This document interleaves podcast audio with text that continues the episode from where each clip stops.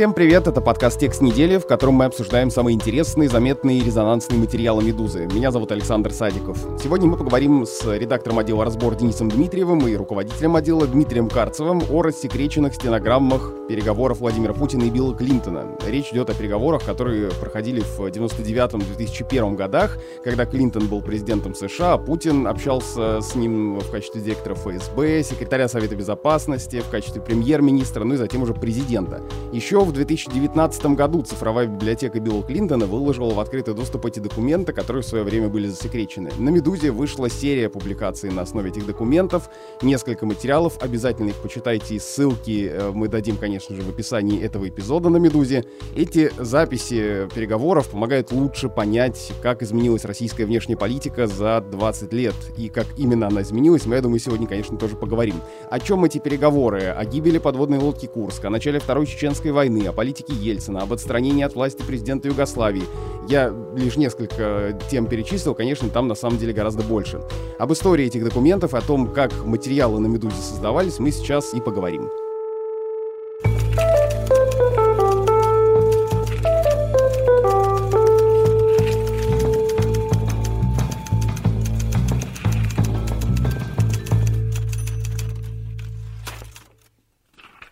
Денис, привет. Привет. Дима, привет. Привет. Денис, мы знаем, что библиотека Клинтона опубликовала стенограмму еще год назад, а почему на них обратили внимание только сейчас? Как вы вообще сами нашли эту историю? Ну, дело было так.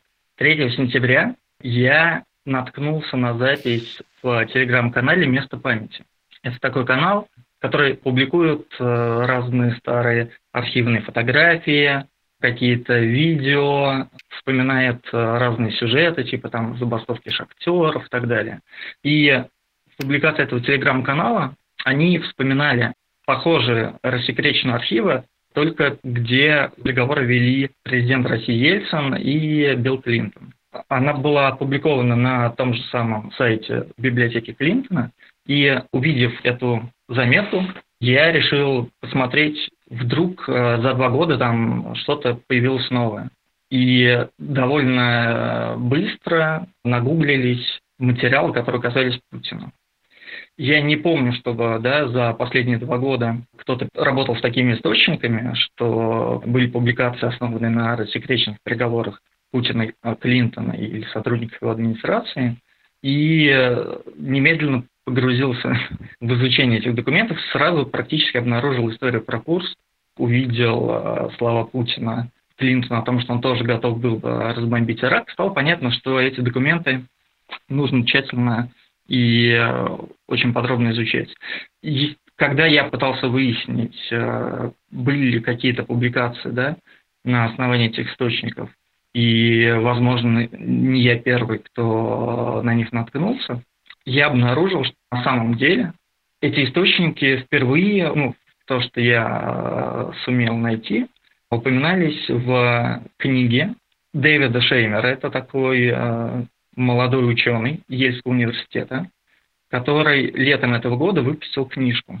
Переводится примерно так. «Подтасовка. Америка России. Сто лет тайного вмешательства в выборы». Он проделал довольно большую работу брал интервью Клинтона, брал интервью сотрудников его администрации, э, перелопатил кучу архивных материалов, и, видимо, именно Дэвиду Шеймер мы обязаны тем, что вот эти документы, посвященные переговорам Путина и Клинтона, были рассекречены. Потому что в своей книге он в нескольких местах ссылается конкретно на вот тот файл, с которым э, я работал, но он интересовался какими-то совсем другими историями. Я не, не помню сейчас, наверное, какие кусочки он использовал в своей работе, но там упоминался, например, момент, когда Путин общался с Клинтоном и поздравил с избранием супруги Билла Клинтона сенатором. Вот. А, естественно, я обращал внимание в основном на совсем другие места. Единственный, наверное, сюжет, который упоминался и в наших публикациях в его книге, это связано с Югославией. Да, интересно, что эта книга не то чтобы вышел незамеченный, а, вышел в печать 30 июня, а через две недели вышел сюжет на Первом канале в передаче «Время покажет», где российские политологи, скажем так, рассуждали о Потому что вот американские ученые снова пишут о том, как Россия везде вмешивается в выборы, там, что якобы она делает уже сто лет. Ну, и, короче, прошлись по этой книжке. А, самое интересное, что именно они ее, видимо, прочитали, ну или как минимум, да, бегло посмотрели, но от их внимания ушел тот момент, что автор работал в том числе с интересным массивом новых данных. Ну вот ты на самом деле снял с языка мой вопрос, какое внимание вообще было к этой книге, допустим, у российских журналистов. Вот, собственно, это и ответ. Но ты сам говоришь, что документов было много, и одни обращали внимание на одно, ты на другие какие-то события и другие стенограммы. И я открыл тоже эту страницу, там же больше 200 страниц отсканированных, ну, конечно, там разные архивные библиотечные метки есть. Как вычленить из этого массива важное? То есть на что и именно в наших публикациях вы обращали внимание? Как вы выбирали это? Ну, я читал все сплошняком. Довольно долго работал с этим материалом, то есть всего получается где-то месяц. Я прочитал все внимательно. На самом деле там как бы в файле, в документе, да, действительно 200 страниц, но некоторые документы там приводятся по 2-3 раза, потому что там есть как э, беловик, скажем так, да, так и тот же самый документ с какими-то пометками, где первый черновой вариант просит там что-то расшифровать, что-то исправить. Они, как правило, незначительные, вот, но на всякий случай их э, в процессе рассекречивания тоже опубликовали вместе с беловыми вариантами. И я читал целиком, более того, я довольно много времени, на самом деле, провел, когда я искал и читал похожие документы, где упоминалась Россия, потому что, понятное дело, что в принципе вообще интересного там может быть гораздо больше, там есть переговоры Клинтон практически со всеми мировыми лидерами, там не только, естественно, Путин, там есть и со Шредером, с его другими европейскими партнерами, то есть много-много всего. И я целиком прочитал а, все эти стенограммы, вот эти 200 страниц, и выбирал оттуда какие-то сюжеты, которые мы потом обсуждали, в том числе с Димой Карцем, и решали, что у нас будет э, большой истории отдельным материалом, а какие интересные кусочки мы соберем вместе в отдельный сборный материал. В первую очередь, что сразу привлекало внимание и э, что я сразу себе выписывал, это когда Путин сам в разговоре с своими собеседниками довольно часто говорит о том, что он им какую-то информацию сообщает по секрету, только для их ушей, только в этой комнате, что никому до этого раньше не разглашали, но только вам сейчас говорим. Возможно, пытался таким образом выстроить доверительные отношения, но, естественно, нам, журналистам, интересно в том числе сразу глаз цепляется за такие моменты, потому что эта информация потом пытался найти где-то в публичных источниках, и ее не было. То есть действительно Путин говорил что-то, что не готов был рассекретить или рассказать обычным гражданам. Даже поразительно, что порой Путин был более искренен и более открыт к американскому президенту, чем гражданам своей страны. Это вот на примере Курска очень хорошо видно, где он говорит, что он не мог информацию о гибели подводников а, сразу рассказать родственникам. Я хочу Диме Карцеву задать вопрос, как руководителю отдела разбор. А еще материалы из этой серии будут? Или вот это самый сок, который э, мы прочитали, вот это прям самый жир, который и останется в веках? Ну, в веках-то, наверное, останутся прежде всего документы. Я думаю, что прямо сейчас мы делать больше материала не будем. Но мы посмотрим, обязательно там есть что еще почитать. И, безусловно, это может быть там основанием для чего-то. Дима, а насколько вообще популярна такая практика рассекречивать документы о встречах там, или переговоры с лидерами других стран? То есть есть ли какой-то срок, который должен пройти с момента этих переговоров? Надо ли согласовывать это рассекречивание с участниками тех событий? Ну, то есть мог бы ли Путин, например, попросить не публиковать вот эти переговоры, которые мы сейчас прочитали? Честно говоря, у меня для тебя нет на этот счет ответа. Думаю, что интерпретации тут могут быть очень разные уверен, что если бы Владимир Владимирович захотел обратиться в американский суд на эту тему, вряд ли бы он смог его выиграть. Поэтому подозреваю, что все законно. Но какие детали, я тебе не скажу. Я, к сожалению, не специалист по э, дипломатической истории, не, не до конца хорошо знаю, когда происходит рассекречивание, в каких ситуациях когда.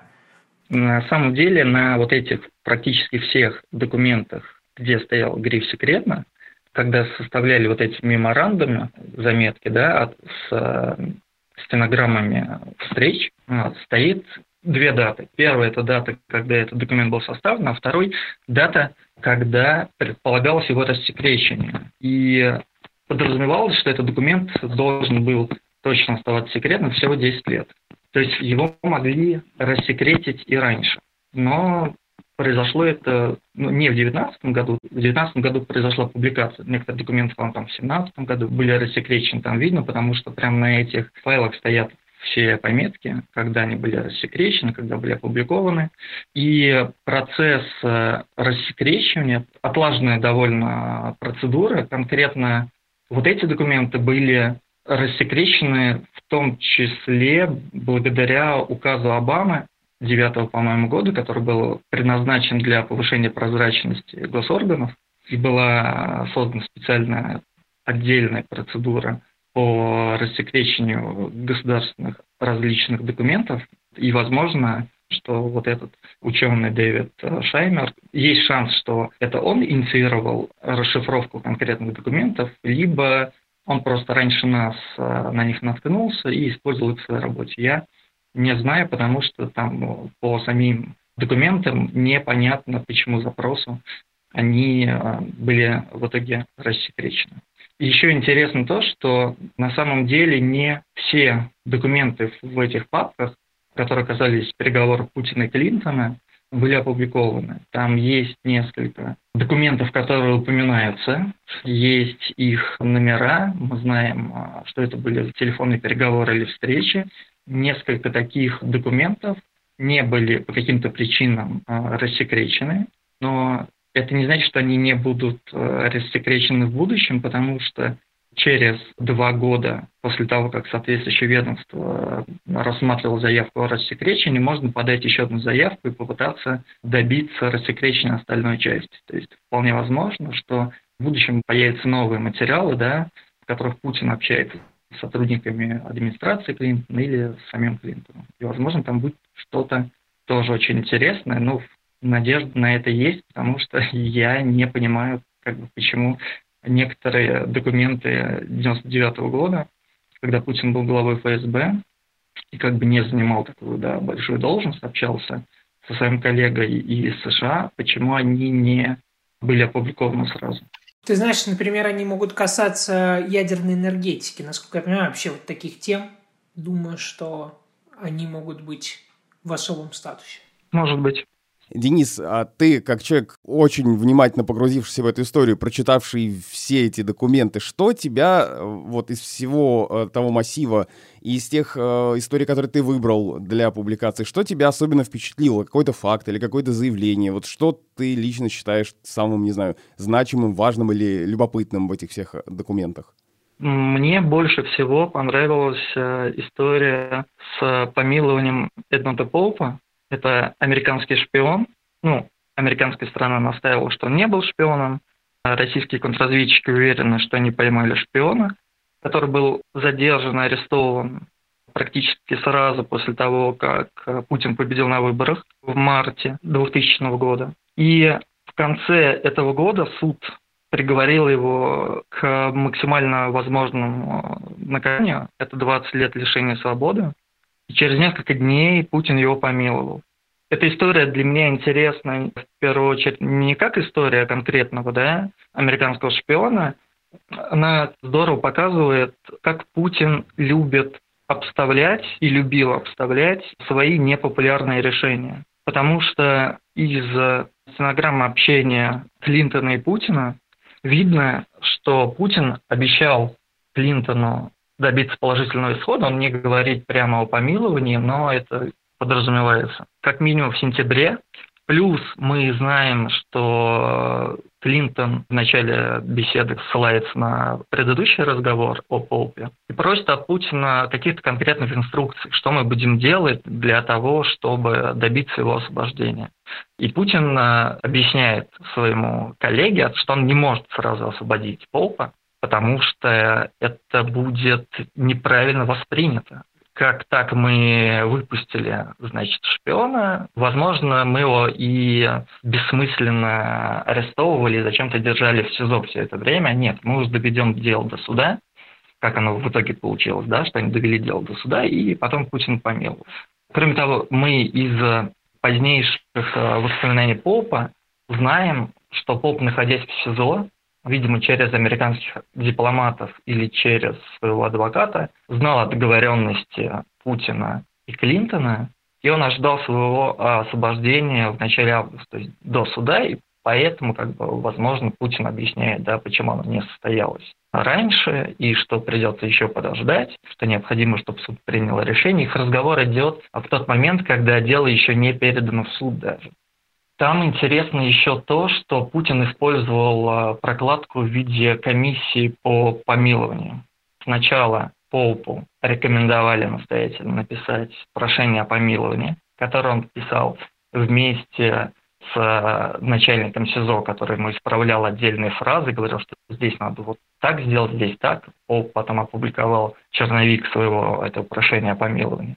После этого комиссия по помилованию экстренно собирается и рекомендует Путину помиловать Поупа и берет на себя часть ответственности. И мы помним, что как бы принципиальная договоренность о помиловании есть, да? что это делается как бы для отвода глаз. И после этого только Путин это прошение о помиловании подписывает, и на сайте Кремля есть э, публикация, которая касается вот как раз этого помилования, и там указывается конкретное основание, почему решили его помиловать. Э, в частности, там указано плохое состояние здоровья осужденного Эдмонда Полпа. И действительно, американские власти указывали на то, что Эдмонд Полп плохо себя чувствует, что он болен, что в том числе поэтому его нужно освободить как можно скорее. А Путин Клинтону, когда они встречаются с глаз на глаз, прямо говорит, что ничего подобного. Я знаю, что поп абсолютно здоров, здесь нет никакой проблемы со здоровьем, и об этом же говорили представители Федеральной службы безопасности. Довольно активно освещался этот процесс, то есть в 2000 году это было очень громкой большой историей. И несмотря на собственную уверенность в том, что шпион абсолютно здоров, Путин ссылается в том числе на состояние здоровья для того, чтобы тоже частично снять с себя ответственность за вот такое принятие решения, которое, видимо, было неожиданным, я так понимаю, для спецслужб. Там еще важен такой сюжет, что тогда довольно активно обсуждалось, что классно, что мы взяли Попа, это первый э, американец там за десятки лет, который осужден за шпионаж в России, и что мы его можем обменять на американского шпиона, который работал на Россию и Советский Союз, Олдрича Эймса. И теперь у нас есть шанс как бы, да, этот размен устроить. И после того, как Пол был осужден, пресс-секретарь СВР сказал, что да, в принципе, в таком случае, может быть, Полпа как бы и помилуют, отпустят, но пока он должен испить чашу э, до дна. Вот. Оказалось то, что Поп просто отпустили, не поменяв ни на кого, он сделал одолжение такой Клинтон. Мы не понимаем до конца мотива, то есть, возможно, об этом что-то говорилось в первой встрече Путина и Клинтона, которая не попала в эти рассекреченные материалы. Можно ли сказать, что вот эта история с Эдмондом Полпом тоже в какой-то мере иллюстрирует, как и, например, более яркая история с э, подлодкой Курск, я имею в виду те переговоры, которые мы можем сейчас прочитать, что Путин и тогда, и в последующие годы очень сильно озабочен своим рейтингом? Возможно, да. Ну, как бы Путин напрямую говорит Клинтону, что это не повлияло на его рейтинг, но, возможно, будут еще какие-то катастрофы, которые его рейтинг обрушат. Мне кажется, для него очень важно, как он выглядит в глазах своего избирателя. То есть ему нужна вот эта народная любовь очень сильно. Я бы предположил, что там сочетаются два фактора, и мы можем это понять по сочетанию тем, и по сочетанию, например, нашей публикации и расследования, которые недавно в годовщине Курска выпустила Елена Милашина в «Новой газете», что есть две вещи, действительно, которые, судя по всему, сильно беспокоят президента Путина. Это рейтинг и взаимоотношения с силовыми структурами, потому что, ну, в частности, из расследования Милашина мы понимаем, что он прикрыл, в общем, проштрафившееся руководство флота и не стал их сдавать, потом их там всех уволили в течение какого-то времени, но на них не возложили ответственность непосредственно, хотя, казалось бы, он мог это сделать, просто сказать, что адмиралы меня ввели в заблуждение, все неправильно организовали. Но, но вот он выбрал другой путь, это, видимо, две важные для него когорты, в какой степени это достаточно естественно, силовики и избиратели.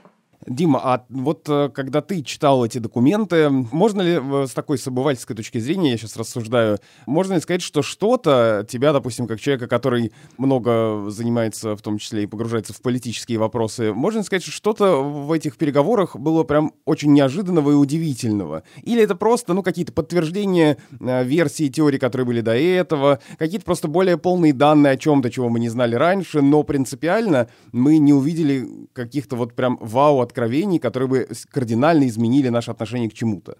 Ну, вообще тут есть несколько аспектов ответа. С одной стороны, ну вообще есть некоторый скепсис по отношению к раскрытым переговорам. В том смысле, что, понимаете, мы за последние годы видели очень много опубликованных секретных данных, начиная с десятилетней давности Викиликса. И мы уже достаточно точно понимаем, что такие сливы большие Wikileaks это слив, у нас просто официально секреченные переговоры.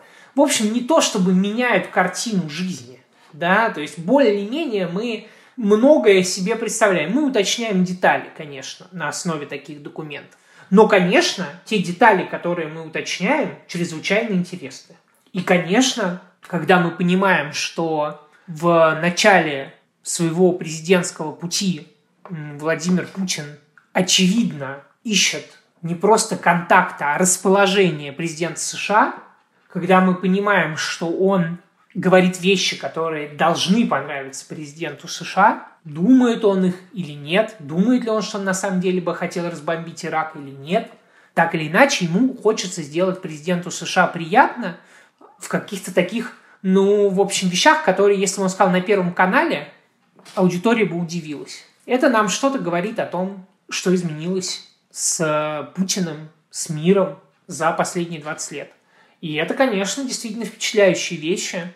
Ужасно интересная история про Масхадова лично для меня. Там была история про то, что он говорит. Мы не можем это никак проверить что они взяли под охрану семью Масхадова. Масхадов в тот момент был, это конец 99 -го года, они только начинают военную операцию, то, что потом стало Второй Чеченской войной, или в тот момент уже был. Он говорит, что мы взяли под охрану семью Масхадова. Мы не можем это проверить, естественно, но это очень интересная подробность, которая что-то нам явно говорит о том, как строилась российская политика в Чечне в это время.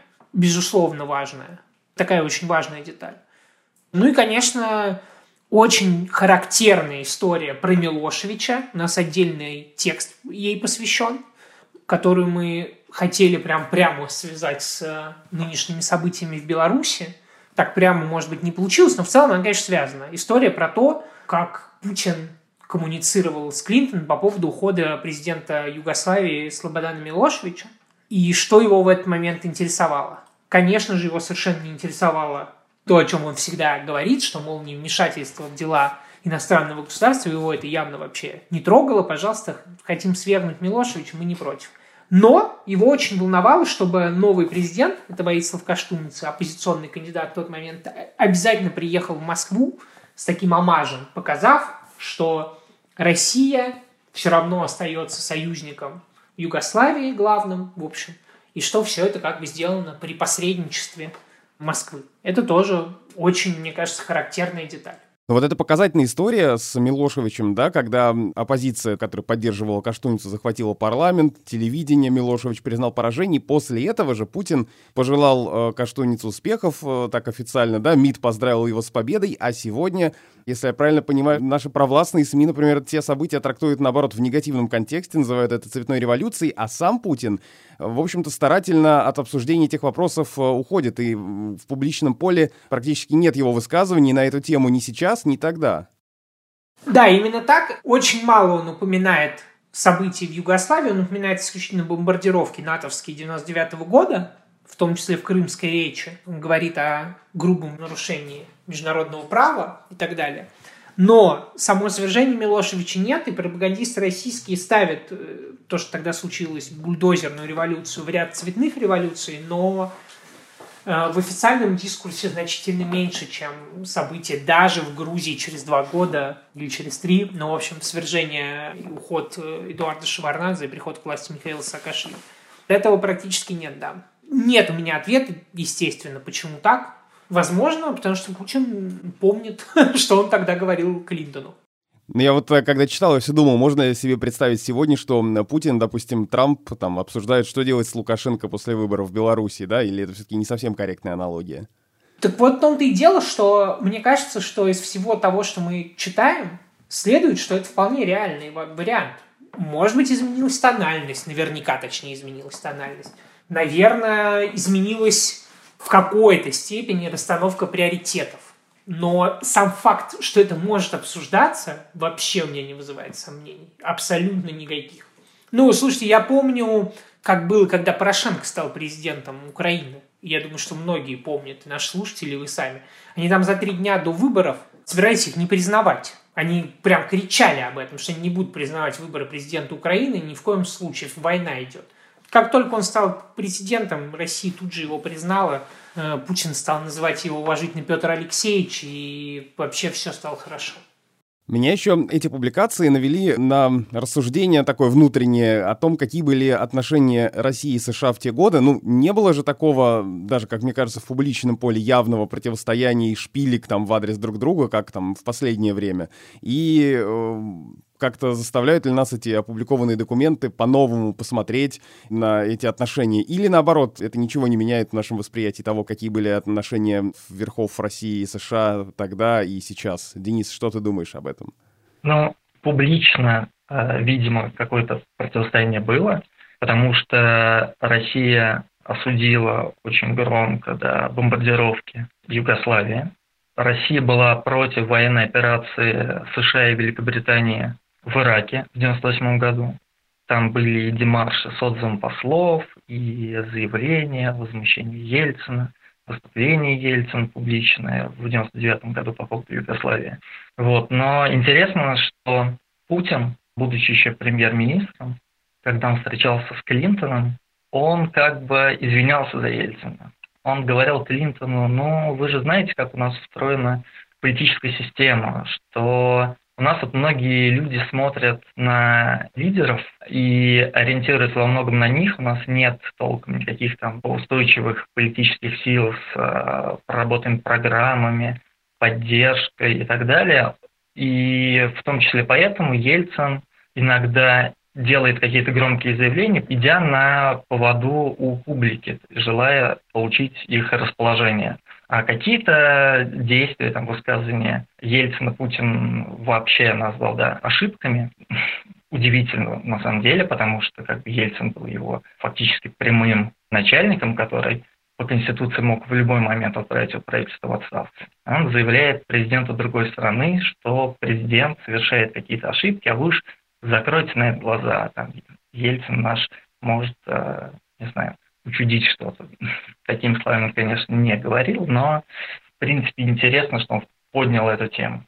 Мне кажется, что, во-первых, Денис очень точно напомнил, что вот это вот похолодание отношений России и Соединенных Штатов началось не с Путина. Оно началось при позднем Ельцине, как минимум там с 98-99 года, на самом деле даже чуть раньше – и это очень слышно, что Ельцин был не очень в какой-то момент доволен тем, как складываются отношения России и США, и прежде всего там, конечно, очень конкретные причины есть. Это расширение НАТО. Это слышно даже по расшифровкам, собственно, разговоров Ельцина и Клинтона. Расширение НАТО было очень болезненной темой, в том числе для правительства Ельцина. Ну, видимо, лично для Ельцина тоже. И, возможно, как ни странно, в какой-то степени Путин, его приход так далее, в общем, скорее были, наоборот, шансом на то, что эта ситуация как-то изменится. Но она не изменилась.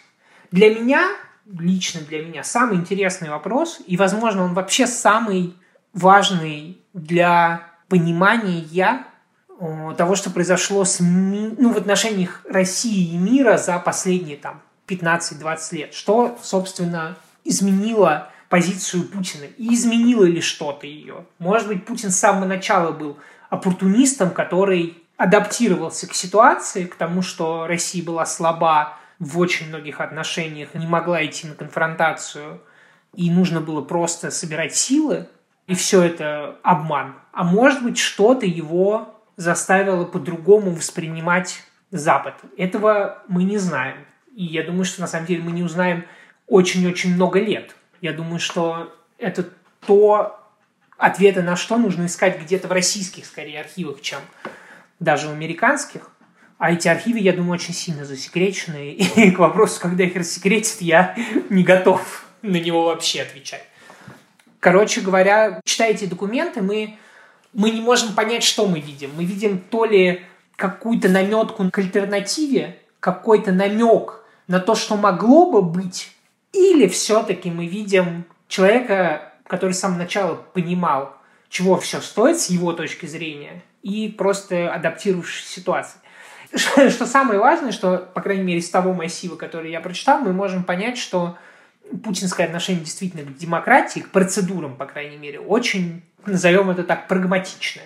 И это как будто бы намекает на то, что, в общем, с самого начала было предопределено, что все будет сложно, как минимум с его передачей власти и уходом. Но это все область догадок.